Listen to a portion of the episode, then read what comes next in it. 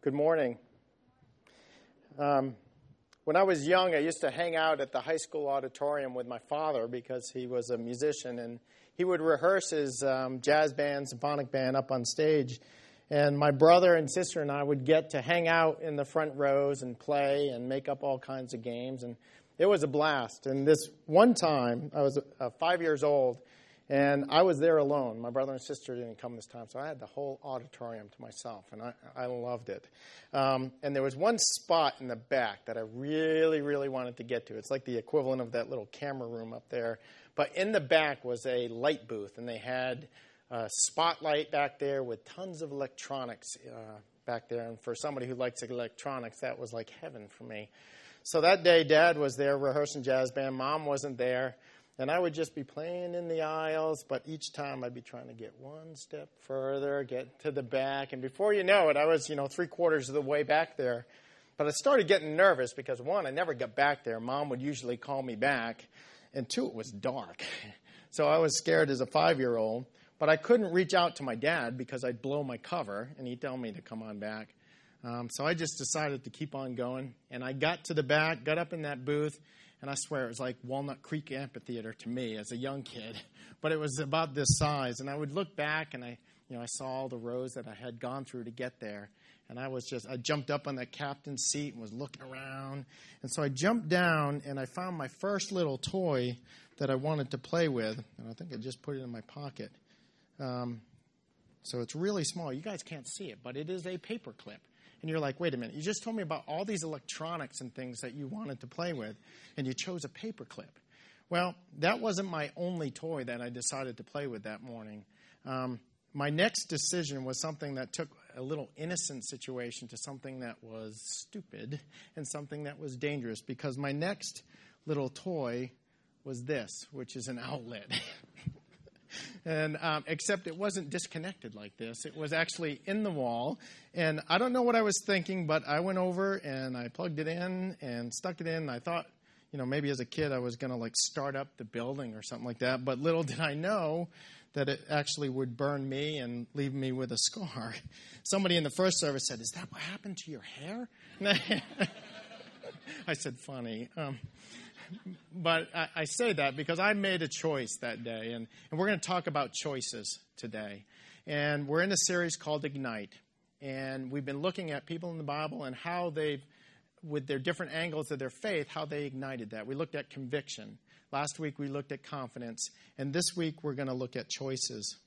I was reminiscing with my mom and dad about this earlier in the week, and my dad said, "Oh, son, you didn't know better. You had to learn. You had to experience it." And I know that's the case sometimes, but this that day, I remember it distinctly. That's why I chose to use it as an illustration. I remember saying, "I want to go back there so bad. I don't know what, what happens. I'm going to go back there." And so I made a poor choice that day. Um, and life is a series of choices. And some of them are simple. Some of them are complex and have long-lasting effects on us. And we all face decisions. Are you a teenager that's facing a decision and you just want to be approved and you'll do anything to get that? I don't know. We have to have a plan for making our decisions. We also have to have a plan for when we make an unwise decision, how we can escape that as well, because we all make them. And we're going to look at God's Word this morning, um, and the ushers will be coming down with Bibles. And um, if you don't have one or you forgot yours, please take it. It is our gift to you. Write your name inside of it. Just raise your hand, and the ushers will give you one. Um, go ahead and read it, and it will impact your life. Today, we're going to look at Lot and Abram. And typically, when this we look at this story, we're looking at God's judgment on Sodom. And we're gonna we'll, we'll talk about that in a few minutes. But there's a lot of good stuff before that where we can learn from Abram and Lot about their decision-making processes and how we can apply them in our own lives. So if you will, look at Genesis thirteen, eight and nine, and that's on page eight of the Bibles that we just handed out. The verse said, "So Abram said to Lot, 'Let's not have any quarreling between you and me or between your herdsmen and mine, for we are brothers. Is not the whole land before you? Let's part company. If you go to the left, I will go to the right. If you go to the right, I'll go to the left. Now, before we dig into that, I just want to bring us up to speed on what's happened to this point. Lot is Abram's nephew, and Lot's kind of had a rough life because his his um, they don't talk about his mother at all. They do talk about his father, and his father was around for a little bit, but then he died, at which point his grandfather took care of him, but his grandfather died as well, so Abram took care of Lot. Now, Lot was there when God said to Abram, I'm going to make you a blessed nation. I'm going to lead you to this land. Follow me. So Lot was there during that time. And in this story, where we're at, they had both left Ur, went to Canaan, because of a famine, went to Egypt, and then they came back out to Canaan. And that's where we are today. Verses two and five says they were ri- they were rich, very rich. The families were very wealthy, both Abram and Lot. But we see here in verse thirteen that Abram is suggesting that they, they separate, they part. And he gives two reasons. He said, one, the land can't support us. We've become too wealthy. But more importantly, he says, our families are fighting. We've got to do something about that. So Abram is faced with a decision, just like we are. I mean, he could have blown it off and said, man, I don't want to approach Lot. That may stir the pot a little bit. I just don't want to get involved in that. But he didn't. He did go forward and talk to Lot about this. We can learn something here from Abram. And that is, and that's our first point here, Abram wanted to be a peacemaker, not a troublemaker. I mean, Abram said, we can't live like this. We're family. Come on, our herdsmen, our, our families can't be quarreling. Forget the stuff. Let's let's just do something so we can keep the peace. And so I thought about that, and I said, listen, if I were in Abram's shoes, would I have made the same decision? Because Abram heard from God. God said, hey, I'm going to give you land. I'm going to make you a blessed nation. And here I am standing in front of all the land, and I could pick. And furthermore, if you read the verses, it says that the Canaanites and the Perizzites were there. Those are foreigners. And so they're a threat to this promised land. So not only is the land out there for me to choose, but these foreigners may go get the land before I do. So me personally, I'm wondering, man, I think I would tell Lot, hey, I'm going to pick first, and then you get second dibs on what's left. But notice he doesn't. He didn't do that at all. And he let Lot choose. And he was living out Romans twelve eighteen, which says, if it is possible, as far as it depends on you, live at peace with everyone. He trusted God and put God first. Are there conflicts that are going on in your own life? Is there anything that you can do but haven't done? Let's be like Abram and go ahead and try to resolve those conflicts. Let's see what Lot did next. So Lot had a decision. Let's see what he chose, and let's see his thought process for choosing what he did. So um, chapter thirteen, verse ten says, Lot looked up and saw that the whole plain of the Jordan was well watered, like the garden of the Lord, like the land of Egypt towards Zoar. And this was before the Lord destroyed Sodom and Gomorrah. So Lot chose for himself the whole plain of the Jordan and set out toward the east. The two parted company. And a couple verses later, it said that he didn't move to Sodom. He moved near Sodom. And we'll talk about that a little bit later. But what I find funny here is he, he looked up and he saw and he made his decision. He saw something very pleasing and said, that's what I want. Talk about the KISS principle or keeping it very simple. I mean, I thought, I said, man, why didn't he say, is that stuff really going on in Sodom? Why, you know, he's got his uncle that he could consult. Why wouldn't he do that? But if we were honest with ourselves, I mean, at age five, I didn't go consult anybody. I knew what I wanted, and I went and did it. So it's not that strange that he did this here. And this leads to our next point, and that is selfish decisions usually lead to destruction, while unselfish decisions usually lead to life. Let, if we look at Lot in a couple verses in fourteen, eleven through twelve, we can see what happened. Lot was there in Sodom, and some kings from the east came and decided to invade Sodom. And they, the Bible calls out, says they took Lot fugitive. And I wonder on that day if he went, man, I should have chose something else. I should have let Abram go first, you know, or maybe I should have talked to him. But if we compare that to what happened to Abram, Abram, after he had allowed Lot to take the pick first, um, we see God coming to comfort him. And, you know, before he, before God did that, I thought, I wonder what Abram felt like after Lot chose. Did he go, did I just, Lord, did I just lose my chance? I mean, was that where I was supposed to pick the land? Was I was the one that was supposed to do it? And if not, when are you going to bring me that land? I mean, I'm waiting. Come on, when are you going to do it? And God knows us so well, because right when Abram let Lot choose, we see in verse fourteen, he said, God says, Abram, lift up your eyes from where you are and look north, south, east, west. All the land that you see, I will give it to you and your offspring. He was reassuring Abram of his promise. He was getting divine reassurance. And he was saying, you're doing the right thing. Keep your eyes on me. I'm not going to disappoint you, Abram. Keep doing it. I don't know about you, but I certainly like the outcome of Abram's decision versus what Lot had gone through. But could I have done what, what Abram did? He did it so naturally. He chose peace over conflict, and he put others first. That just doesn't feel like my normal decision-making. How was he so good at it?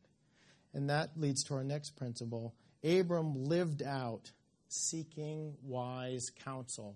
And there's a couple parts to this. You know, last week we heard Donnie say, don't wait until a critical situation to be making your decision.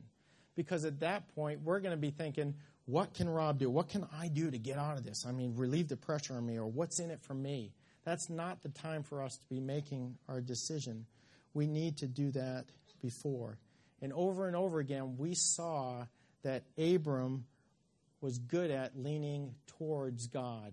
And what I mean by that, over and over, you'll read in Genesis where he sought God, and you'll see him say he marked it with an altar, which meant that he had a special encounter with God, and it was important to him. And he and he would mark that place with an altar. And we can still do that today. We can still go talk to God in prayer. We can search the Scripture to find out what he has to say. And we don't have altars, but we have things like crosses, and we use nails one service uh, around New Year's to nail stuff that we don't want to think about anymore. It's not those things we're worshiping, but it's what they point to, and that's God, that we can use. You can even journal. Write a journal. That's a way of creating an altar in our life where we can come back and say, look, God did this for me. And it's very comforting when we can go back to that. Abram sought, sought God first, and I believe that this allowed him to act the way he did, always putting others first. I mean, if we read on, when that invasion happened and Lot was taken fugitive, what did Abram do? He, you know, one of the things he could have done was like, forget him. He can figure out how to get out of that himself. But he didn't. In verse fourteen, it says, when Abram heard that his relative had been taken captive, he called out three hundred eighteen trained men born in his household and went in pursuit as far as Dan. He went and rescued his nephew. And I know you might be saying, of course he did. It's family. What else would you be doing? But I challenge us, is how many stories have we heard over and over again? And I've seen it personally in my own life when my sister was going through a terminal illness where family members said, I'm not doing anything. That person burned me once before. I did all I could. I'm never going back to help them again. So it's not that far-fetched that we could react differently than Abram did. Let's do what Abram did and approach God, because I think when we do that, our heart is changed and we're pointed in the right direction. After you seek him, another way to get wise counsel is to ask other believers. The Bible says in Proverbs twelve fifteen, the way of a fool seems right to him, but a wise man listens to advice.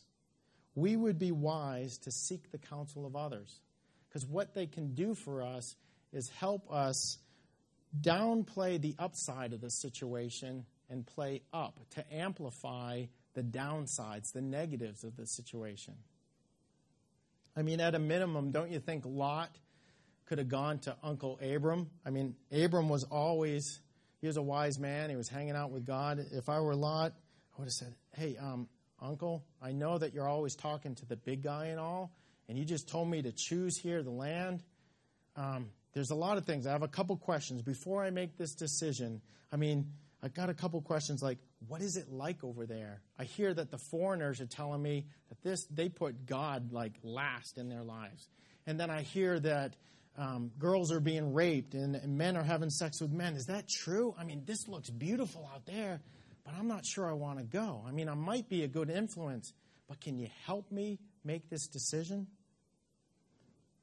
And we can do that in our own lives, and we don't do it enough. And I, I was trying to wonder why we don't do that. And sometimes it, I think it's because I'm going to land on this decision or somebody's going to give me the results or the options that I don't want to hear, even though it's best for me. And they can help you identify the downsides or the smoke, I call it. And I was talking to my son, and he said, Dad, there was Fire Safety Week. And one of the things they say is, see smoke, don't go. And I said, hey, that would be good for this week, you know. See smoke, don't go. I mean, we can learn from that here.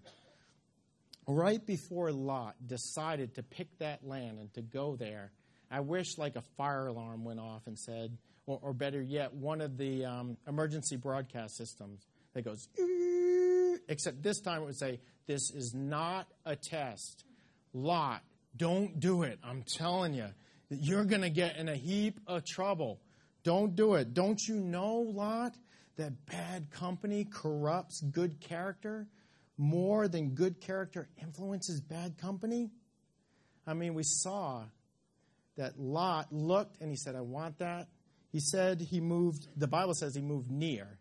But when he got taken captive, it says that he was in Sodom.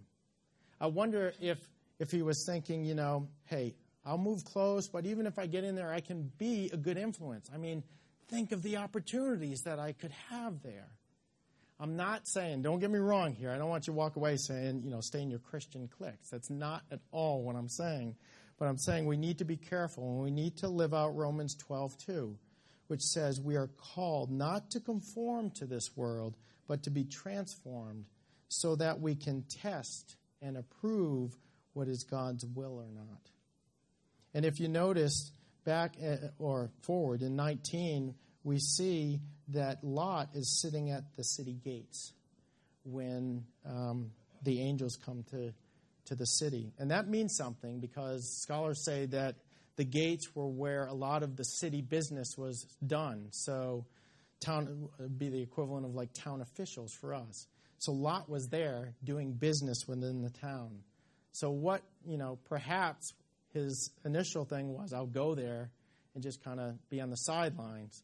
But what we're seeing is that he is deeply involved in the culture there at Sodom. Which way are you leaning? Are you heading down a path that could be dangerous? Don't cheat to get that better grade. Don't seek comfort in some other spouse. Don't numb pain with food, sex, drugs, and alcohol. It isn't too late. I mean, for us to stop and assess where we're at, and to seek wise counsel of God and others to help us turn around and head that another way. Lot could have done that, but he didn't, and he was in the middle of a very bad situation, a smoky situation, and it was going to get hotter. And that leads to our last point. If you play with fire, don't be surprised if you get burned. I mean, God loves us so much that he will, if he has to, use pain and suffering to get our attention. But when he does that, you've got to remember First Corinthians ten thirteen. And it says, no temptation has seized you except what is common to man. And God is faithful. He will not let you be tempted beyond what you can bear. But when you are tempted, he will also provide a way out so that you can stand up under it. He loves us, and he's going to provide a way for you to get out. But, but Lot stayed where he was. He didn't make that decision to get out. And when Abram heard by God that God was going to judge Sodom and, and torch the place, What was Abram's response? Abram, again, could have said, oh, well, too bad for them. But he didn't. It, it, he says, uh, and, and it repeats itself, he said, Lord, but what if there's fifty people? What if there are fifty good people there? And, and God says, I won't. Uh, I'll take care of those fifty. And it goes on, forty, thirty, ten, and he says, I'm telling you, I will not destroy them. I will not destroy those righteous people. And I point that out because there we see again what Abram did. He leaned towards God. He went directly to God and started intercessing for his nephew and for the people there. And God meant what he said, that he would not destroy it. He sent two angels to evacuate Lot's family, we read in nineteen. And what we see is there was wickedness going on. I mean, the men of the town wanted to rape the other men in, in Lot's house, but Lot said, uh-uh, I've got my daughters, they're virgins, why don't you rape them instead of the men? And you read that, and as a father, I'm, wow, how could he get to that point where he would allow that to happen? Do you find yourself in a Lot situation where there's a crisis going on? And if you do, let's stop, drop, and roll. Let's stop. Stop what you're doing and assess what's going on. Peace, conflict, is there anything that you can do? Go talk to others and try to turn that situation around. Drop to your knees. Go to God. If you've never done that before, it doesn't matter. God's there. Just tell him, Lord, this my life is a mess. I need you. I'm sorry for what's gone on, and I just need you to take control because I just can't do it. And if you know him, he's there. It doesn't matter if you messed up, but come to him. That he, he needs your heart and your willingness to be able to take care of that. And then the last part is roll. Roll away. Get away from the situation. Turn the other way. That's so important. In Genesis nineteen, we see that Luke, um, Lot's wife hesitated, and she ended up losing her life. And Jesus recalls that very same thing in Luke seventeen. So roll away. Get away from the situation, and trust me. Just like my father was there. When I burnt my hand that day, I had to get carried off to the hospital. Who was there? My dad ran off the stage, picked me up, and took me. And your Father in heaven will be there. No matter where you are in your walk, no walk, start on that journey with him. He will be there for you.